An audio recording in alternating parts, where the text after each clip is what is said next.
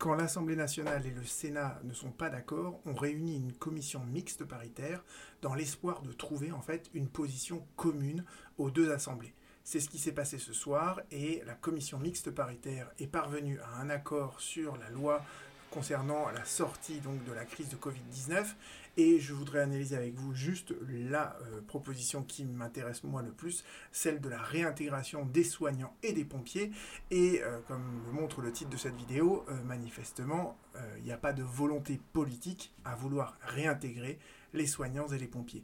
Le texte de la commission mixte paritaire, vous le trouvez sur le site du Sénat, je vous mentionnerai le lien sous cette vidéo. Ce qui nous intéresse, c'est la fin, l'article 2 bis. Cet article 2 bis, il est rédigé de la manière suivante.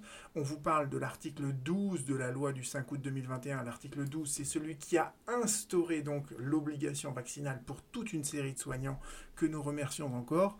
Et euh, ce qui est prévu dorénavant, c'est que, eh bien, euh, lorsque au regard de l'évolution de la situation épidémiologique tel que c'est constaté par la HAS, donc c'est la HAS qui aura son mot à dire euh, de ce point de vue-là, eh bien, si la HAS est d'accord, à ce moment-là, on va pouvoir suspendre l'obligation vaccinale par décret, décret, ça veut dire que c'est le gouvernement qui va prendre le décret.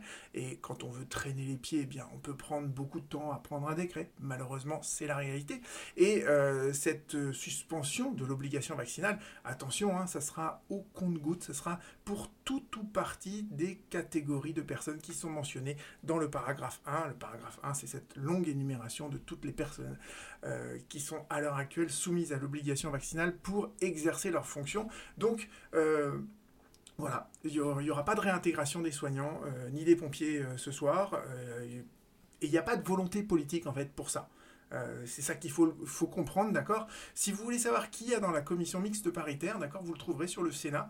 Euh, vous avez le nom de tous les sénateurs, de tous les députés. Alors j'étais un peu déçu parce qu'il y a M. Bernalicis, il était de LFI. Je, pensais qu'il avait une fibre un peu plus ouverte à ça. Mais voyez, voilà, manifestement, euh, il n'y a pas, il n'y a, vraiment pas d'accord d'envie politique d'abroger cette obligation vaccinale.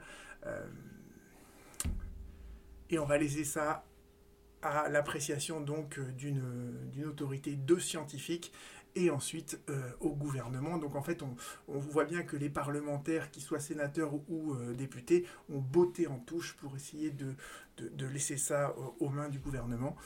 Bon, je trouve ça un peu dommage dans la mesure où on essaye d'abroger tout le reste de cette législation.